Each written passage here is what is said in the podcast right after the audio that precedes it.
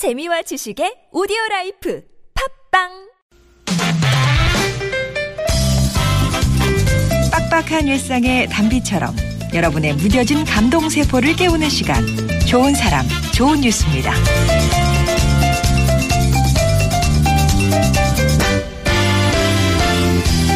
구로동의 김치 산타를 아시나요?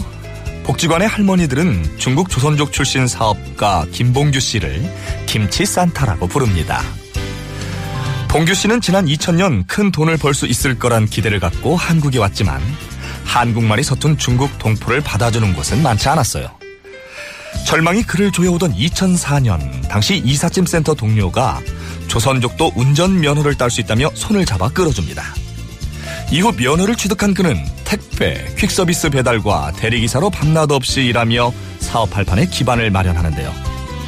이어 지난 2005년 완전히 귀화한 봉규 씨는 국적만 바꾸는 게 아니라 진짜 한국 사람으로 인정받기 위해 봉사 활동을 시작하죠. 그렇게 4년 전부터 매달 복지관 등에 김치를 기부하고 있는 김봉규 씨. 그는 이미 우리의 참 좋은 이웃입니다.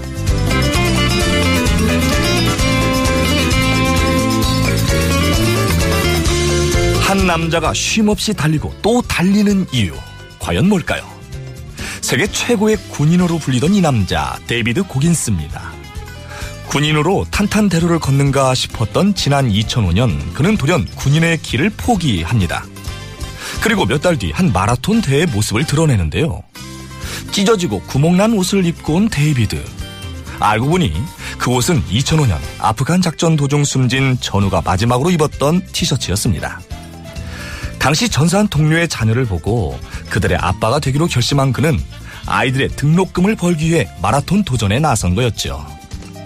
이후 각종 마라톤 대회나 큰 상금이 걸린 철인 경기 등에 참가해 잇따라 상금을 거머쥐었고 지금껏 우리 돈으로 약 2억 2천만 원 정도의 상금을 모아서 전사한 동료의 자녀들에게 전했습니다. 그의 도움으로 등록금을 지원받고 대학을 졸업한 전사자 자녀는 200여 명이 넘는다고 하는데요. 그의 도전은 지금도 진행형입니다. 지금까지 좋은 사람 좋은 뉴스 성우 이기호였습니다.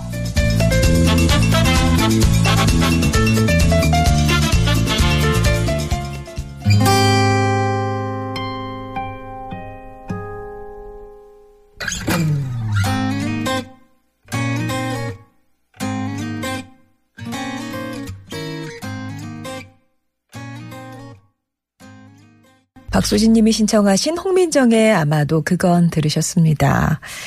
오늘 좋은 사람 좋은 뉴스는 한국에 온 지 17년 어느새 김치 산타가 되어 있는 조선족 사업가 김봉규 씨 이야기로 문을 열었는데요. 어렵고 힘들었던 시절 코리안 드림이 산산조각 났을 때 옆에서 손을 내밀어 준 건 자신만큼이나 힘든 이웃이었다고 얘기하십니다. 그 와중에 또 조선족에 대한 편견을 느끼셨대요. 목격하셨대요. 그래서 김봉규 씨는 한국 사람의 마음을 얻고 싶다 이런 생각을 가지셨고 그래서 내 마음부터 열자 결심을 해서 선택했던 게 바로 봉사였죠. 2007년부터 매달 셋째 주 일요일마다 요양원 경로당을 찾아서 봉사활동을 해왔고요. 중국인 때문에 쓰레기가 넘친다는 가리봉동 거리미어 활동에도 나섰는가 하면 외국인 자율방범대에 참여해서 대림동 일대를 밤마다 순찰하시고 또 지난 2013년부터는 인근 경로당 등에 김치와 쌀을 기부해 오고 있으시답니다. 김봉규 씨는 자신의 작은 선행이 알려져서 우리 중국 동포를 더 예쁘게 봐줬으면 좋겠다. 이렇게 얘기하시네요. 그리고 계속 달리는 남자 데이비드 고긴스 씨의 이야기. 아프간 작전 도중에 숨진 전우들을 위해서 또 그 남겨진 자녀들의 아빠가 되기로 결심한 데이비드가 어, 아이들의 그 등록금을 벌기 위해서 선택한 게 바로 마라톤이었습니다. 사실 첫 도전에서는 그렇게 좋은 성적을 못 냈대요. 그래서 매 새벽마다 일어나서 20km씩 달리고 다음 대회를 준비하고 이렇게 잇따라 경기에 출전해서 받은 상금을 전사한 동료들의 자녀를 위해서 썼는데요. 지금도 달리고 있습니다. 여전히 그가 달리는 이유는 더 많은 전사자들의 자녀들의 또 아빠가 되기 위해서라고 하네요.